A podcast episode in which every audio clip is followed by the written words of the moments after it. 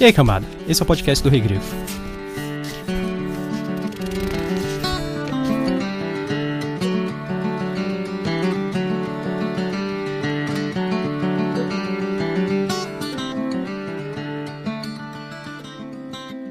Você veio atrás de uma canção para sobreviver.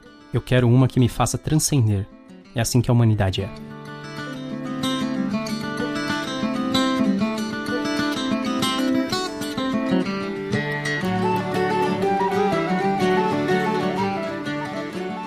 Eu sou o Gustavo Domingues, também conhecido como Rei Grifo. Eu sou a Thaís Prioli.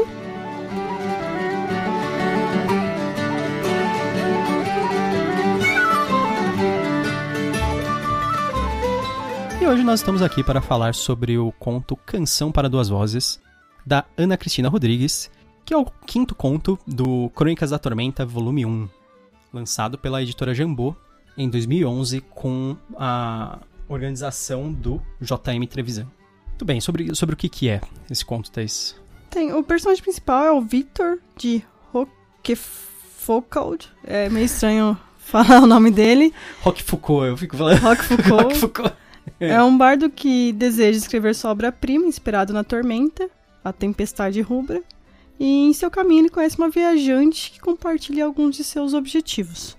Sem spoilers, seria isso. É, não dá pra gente falar muito mais, porque a gente já começa a revelar coisas do, do, Do conto. conto. O que você achou do conto? Eu gostei, eu achei que ele é um conto bem diferente, assim, do, do que a gente leu até agora. Ele é o primeiro conto que eu acho que ele tem um foco forte na, na- no relacionamento, né, de personagens. Ele apresenta diversos, diversas coisas que não tinham sido apresentadas até então, e que são coisas que são o forte do mundo até, né, do universo. Eu sei que quem, para quem teve contato com, com o universo do Tormenta através de outros, outras obras literárias, como é o caso dos livros do Leonel Caldela, da trilogia lá do Inimigo do Mundo, é, provavelmente a pessoa já, já estaria enjoada. Mas, por exemplo, a gente que tá tendo o primeiro contato literário através desse conto com essas, essas ideias, eu achei legal, assim, eu gostei bastante. E você, o que, que você achou? Eu gostei. É um conto bem pequeno, mas ao mesmo tempo ele parece bem pensado. Tem começo, meio e fim, todos bem trabalhados. Ele realmente parece que foi escrito para ser um conto e não que foi uma aventura de RPG adaptada, que tem alguns casos que parecem isso. Como você falou, ele realmente ele tem algumas coisas do mundo, igual ele, é o primeiro conto que fala sobre a tormenta. Nenhum outro conto tinha falado anteriormente disso. Eu acho que ele também é o primeiro conto que fala sobre a queda de Lenoren, que a gente vai comentar também. Até agora, esse foi o conto que eu mais gostei do livro. E é preocupante porque quando a gente conhece o autor, quem escreveu o conto, a gente fica, putz, será que eu vou gostar? Será que eu não vou É. ter que falar mal do conto? E ainda bem que eu gostei, porque a gente conhece a Cristina Rodrigues, ela já participou é, do podcast da Quinta Estação com a gente. A gente já fez um podcast sobre um livro dela. E isso, então, ainda bem que a gente gostou também. é é Não. ótimo quando isso Senão a acontece. gente ia ter que falar, né? Então É. é, meio chato. ah, então vamos, vamos pros spoilers pra gente poder comentar mais à vontade sobre o conto e Vamos. falar sobre os backgrounds e tal.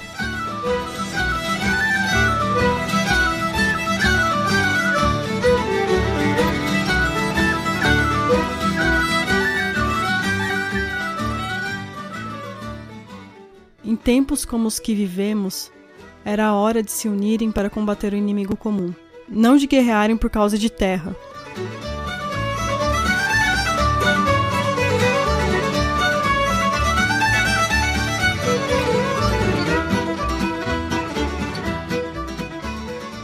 Então agora nós estamos na parte dos spoilers. Complementando já o, o que a Thaís tinha falado a respeito do conto.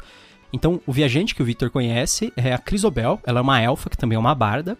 E ela também está viajando para a tormenta. E no caminho eles se deparam com um nobre inescrupuloso, se aproveitando da tormenta para aumentar o seu poder, né? Suas terras, etc. Que é o Barão de Roerbuk. Isso. E aí, o Victor acaba gravemente ferido em um confronto com esse nobre. Ambos são inesperadamente salvos por um demônio da tormenta. A Crisobel e o Victor confessam seu amor um pelo outro, que eles estavam desenvolvendo um relacionamento ao longo do conto, né? O Victor, aparentemente, ele escreveu uma balada de grande sucesso, inspirado no, no relacionamento do- dos dois. Mas eles não acabam juntos e eles se separam no caminho, né? A gente não sabe se eles vão se reencontrar novamente ou não, mas o Victor parece uma pessoa que não consegue ter um relacionamento sério por muito tempo. Pelo É. que ele fala. É, não, não não é que é relacionamento, né? Que ele é meio aqueles meio rockstar, né? Aquele cara que fica. aparece num lugar, faz sucesso, a mulherada É, corre atrás dele. É que pelo que ele fala da vida dele, né, que aos 14 anos a mãe dele morreu e tal, que ele é, é meio que um órfão. Eu entendo que ele tenta não se apegar demais às pessoas, que ele tem medo do abandono. É. Então esse seria o grande problema dele. Provavelmente. E por outro lado, a Crisobel ela é uma elfa que foi criada por humanos. Que a gente Sim. descobre ao longo da história, né? Pra quem não sabe, no universo do Tormenta, o- os elfos eles são um povo em diáspora. em- é, eles perderam seu, sua terra natal, digamos assim. Eles não, não têm um reino élfico atualmente. Não existe um, um local que possa ser chamado de élfico. Pra quem, quem quiser fazer um paralelo real, você pode pensar como se fossem os judeus. Hoje em Sim. dia, que, que- Na verdade, hoje em dia nós temos Israel, né? Uhum. que seria o, o país judeu, que foi formado só recentemente, mas eles eram como se fosse isso. Eles tiveram uma, uma diáspora, se espalharam pelo mundo, é a mesma coisa. É, a gente tinha até as di- diásporas gregas também, né? Na Isso. nossa história. Teve a primeira e a segunda diáspora. Sim, e no caso dos elfos, é um- eles também são muito rejeitados racialmente, em geral, na maior parte dos lugares. Eles são considerados meio arrogantes, etc., por causa do passado dos reinos élficos. E é muito surpreendente quando se encontra um elfo. Por isso tem essa surpresa do, do Victor quando ele vê ela a primeira vez. Ele é uma elfa? Só que ela é uma elfa que nunca conviveu com elfos, né? Ela foi criada por humanos, etc. É, a mãe dela, durante a queda, questada, bem rapidamente, né? Que é a É. queda do reino dos elfos. que a mãe dela fugiu com ela, mas pelo jeito não sobreviveu e ela acabou sendo criada por dois humanos músicos. E aí ela também assumiu a mesma profissão. Ela fala que o, que o alaúde, pelo jeito, era do pai, Era do pai dela. pai biológico, né? É. Tipo, o pai élfico. Porque o, o Victor, ele reconhece como um instrumento élfico. Ele fala assim, ah, a luthieria élfica é muito apreciada, não sei o quê. É, o que, o que a gente sabe que fala no conto é da queda, e eles falam, e tem uma, uma hora que eles falam assim que quase não havia mais povo élfico depois da tomada de Lenoren pelos monstros da Aliança Negra. A Aliança Negra, ela é um grupo formado de gob- goblinoides. Para quem não conhece, são todas as, as raças e sub-raças dos goblinoides. São, tipo, os goblins, hobgoblins, é, sei lá, orcs e bugbears, etc. Orcs, orcs tecnicamente não são goblinoides, mas ok. E a mãe dela fugiu com ela até Valkyria, que é uma das maiores cidades. que é a principal cidade dos humanos. E outro aspecto do mundo que nós vemos bastante aí é essa exploração da Tormenta, né? Que é a primeira vez que a gente vê. Porque o nome do universo é Tormenta, o nome da história aqui é Crônicas da Tormenta. e até agora a Tormenta ainda não havia aparecido de fato, né? Parece que é uma coisa bem estudada, que eles querem descobrir de onde vem aquilo, que eles não têm muitas respostas, né? Ele até chega a perguntar pra ela, o Victor, ah, você é uma maga que estuda a tormenta? Ela fala, não, eu sou uma barda, Uhum. mas eu quero compor uma, compor uma canção sobre a tormenta. O Victor também quer, só que eles têm métodos diferentes, né? Ele fala que ele quer encontrar os, os soldados que lutaram contra criaturas da Tormenta e etc. E ela fala que ela quer ver mesmo a Tormenta. A tormenta. É. Ela quer ter essa experiência, ela como se fosse o Duiker do Portais da Casa dos Mortos. É, exatamente.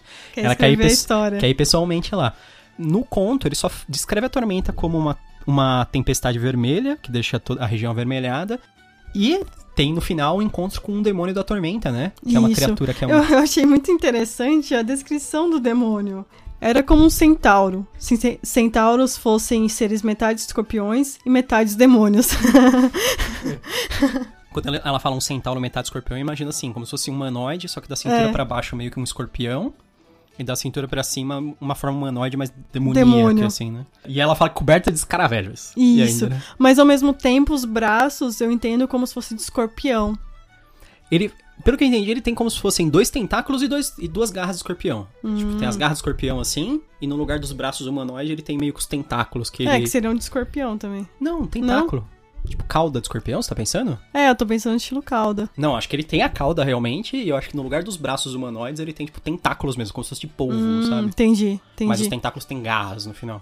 Tem muita coisa bizarra acontecendo. a gente tá tentando juntar vários animais pra formar esse...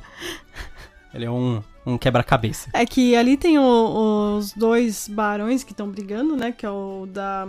Roybrook. E o da LaGuardia, que é o mesmo nome do aeroporto nos Estados Unidos, de Nova York, né? É, um deles.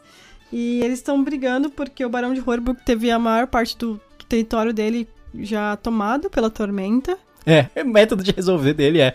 Ah, então eu preciso de um território vizinho que não é tomado pela. É, então, e ele quer que o Barão de LaGuardia conceda a ele mais terras. Mas ao mesmo tempo, ele não parece uma pessoa muito legal. né? Ele chama o Laguardia para conversar e nisso ele acaba matando para colocar a culpa nos demônios da tormenta. Ele, ele tenta forjar uma situação, né? É, que... e aí que o, e o Victor e a Crisobel, que ele chama carinhosamente de Bel, porque ele sabe que, que ela não gosta, é. chegam e se deparam com essa cena. Acabam lutando, blá, blá, daí no que o demônio aparece, ele acaba sem querer salvando os dois. É uma situação meio estranha, porque ele mata, assim, bem rápido, assim, todos os soldados ali do Barão e o próprio Barão. E aí depois, quando ele tá em cima deles, assim, começa a ventar e vir uma chuva natural, né? Uhum. Não, a, não a chuva da tormenta, que eles falam que a, em outras fontes, né, eles falam que a chuva da tormenta é ácida. Mas aí, nesse, nesse sentido, eu entendi que não era uma chuva sim, da tormenta, sim. que era uma chuva natural. É uma chuva natural. E que a criatura é, não gosta. É, eu até marquei isso, que a criatura não gosta. Será que. Eu acho que isso faz com que a criatura vá embora por causa da chuva, na é. verdade. É. Não é porque ela ficou com dó deles. não, não, parece que eles se amam. Vou é, deixar eles não, aqui. Ok, ok. Não vou interromper esse momento especial aqui entre os dois. Mas o romance dos dois pode parecer uma para algumas pessoas assim jogada, mas não. Quando você presta atenção no conto, ele vai crescendo aos poucos. Em várias partes o Victor, ele não queria aquilo, mas está sentindo aquilo. Isso porque é um conto, né? Que é uma, é. é uma narrativa curta. É bem curto. Você tem que desenvolver um relacionamento Eu acho que no, talvez seja o mais curto, esse. Ah, é? É, se não for é. mais curto que o Javelin, é... Eu acho que o do Javelin é mais curto. Ah. Então, mas é bem. É, é, realmente, ele é, um, ele é um conto bem rápido. Desenvolver um relacionamento assim é uma coisa bem difícil. Eu acho que ela teve um, um sucesso moderado, assim. Sim, até, sim. Até conseguiu. Porque existe uma passagem de tempo, né? Uhum.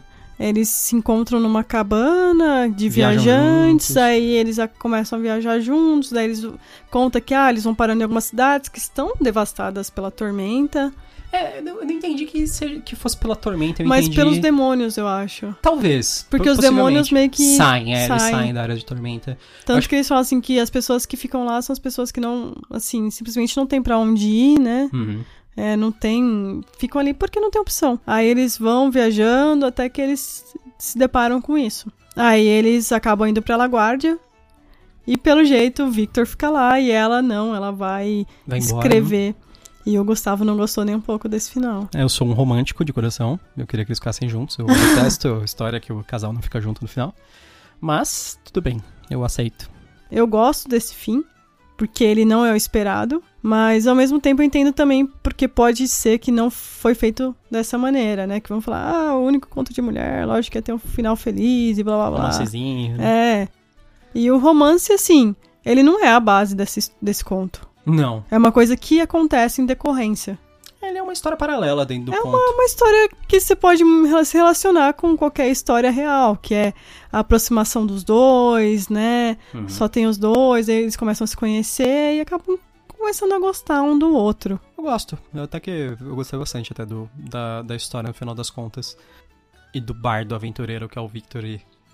O bardo aventureiro. O bardo aventureiro e a barda elf e a barda elfa. É.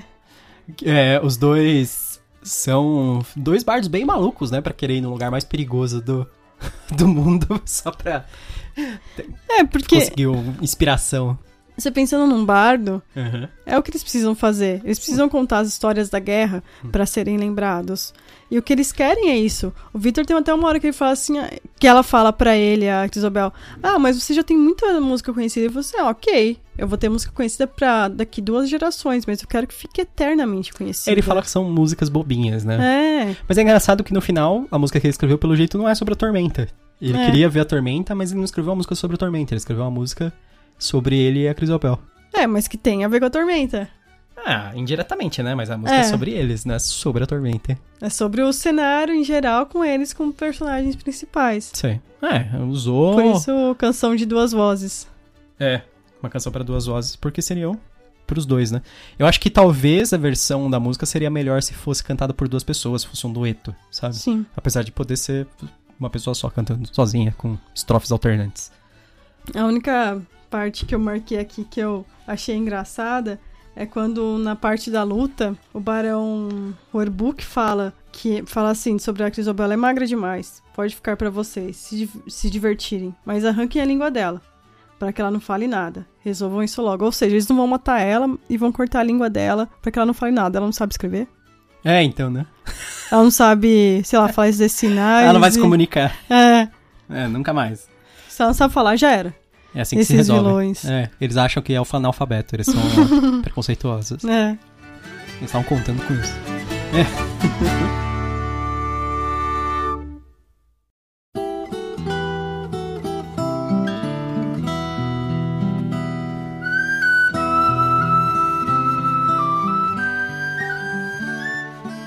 E você recomenda? Recomendo. Eu gostei que teve vários contos que saíram, eram diferentes. Teve alguns contos que eu acho que foram os que a gente gostou menos, que eram exatamente o que eu esperava de um livro de contos inspirados em, Um cenário, em um de, RPG. cenário de RPG, sabe? E eu acho que esse conto, ele já é um que desvia bem dessa ideia. Esse, o do Caldela também. O do, o, o do Remo. o do Remo. É, eles bem. são contos que, que desviam bem dessa ideia geral. Eles tentam contar uma história alternativa dentro desse universo de RPG. Uhum. Não precisa ser uma história com um grupinho lutando com, sabe? Com alguém tendo uma aventura maluca, sabe? Apesar que eles tiveram uma aventura bem insana, mas. no sentido mais, muito mais horrível. Ele tem focos diferentes, histórias diferentes sendo traçadas. Então eu acho bem legal, assim, contar, um, por exemplo, mesmo uma história de romance dentro de um universo de fantasia, sabe? Pode ser bem tradicional, você pode ver em vários locais, mesmo assim. Só que, apesar de tudo, foi muito bem feito, eu achei. E você, você recomenda? Recomendo. É, os- eu gosto da escrita da Ana, já gostei do, do livro que a gente leu dela, o Fábulas Ferais. E esse eu, eu fiquei com medo de não gostar, talvez. Porque a gente tava numa onda de alguns contos que a gente não tava gostando tanto. Sim. Mas eu gostei, justamente pelo que você falou. Ele é um conto simples, bem escrito, começo, meio e fim. Se propôs a fazer algo, entregou. E não parece que foi um grupo que jogou. Eu acho isso muito bom. Uhum. Eu sei que é difícil, a gente joga muito RPG também, e muitas vezes é difícil fazer uma história em que não pareça um jogo de RPG. Parece uma história mais planejada, mais estruturada, É. né? Com um desenvolvimento melhor de personagens, não só um negócio que qualquer personagem poderia ter participado daquela história, simplesmente, né? É, É uma coisa mais única, né? se o seu amigo faltasse e viesse outro, ia dar na mesma coisa, sabe? Qual que vai ser o nosso próximo podcast? Nosso próximo podcast vai ser sobre o livro A Mão Esquerda da Escuridão, da Ursula Le Guin. Ursula K. Le Guin, é, lançado aqui pela editora Aleph. Vai ser o primeiro livro que a gente faz, de- que é dela, né? O Gustavo já fez algumas reviews sobre os livros dela, como esse, A Mão Esquerda da Escuridão e O Feiticeiro de Terra-Mar. Ele é o primeiro livro do universo de ficção científica da Ursula Le Guin. Ele, eles não são seguidos, eles não são continuações um do outro, eles só ocorrem No mesmo universo. do mesmo universo, que é do Ecumen. Isso. É, Então- Já tem o segundo lançado aqui, que é o Despossuídos. A Mão Esquerda da Escuridão, algumas pessoas dizem que é o melhor livro dela. Eu acho que é. A gente vai discutir bastante sobre isso. Mas eu, eu recomendo muito que vocês leiam, se vocês conseguirem, porque é um, é um livro muito legal pra se ler. E É. eu acho que a gente vai ter uma discussão legal, É, a gente vai ter uma convidada especial. se tudo der certo. Tem um feriado aí pra ler o livro, É, né? então, aproveitem. Aproveitem um feriado desse. Faz... Nunca vi um feriado tão grande assim. Verdade. Então é isso, espero que vocês tenham gostado desse episódio. Não esqueça de assinar o, podcast e dê uma olhada no canal do YouTube também, que é www.youtube.com.br Então é isso. Até mais. Tchau, tchau. Até a próxima. E bem-vindo ao Canavial.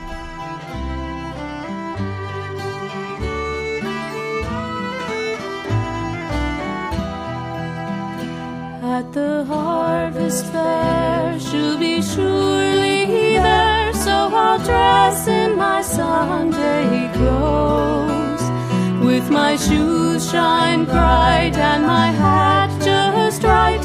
When the heart of the nut brown rose, no pipe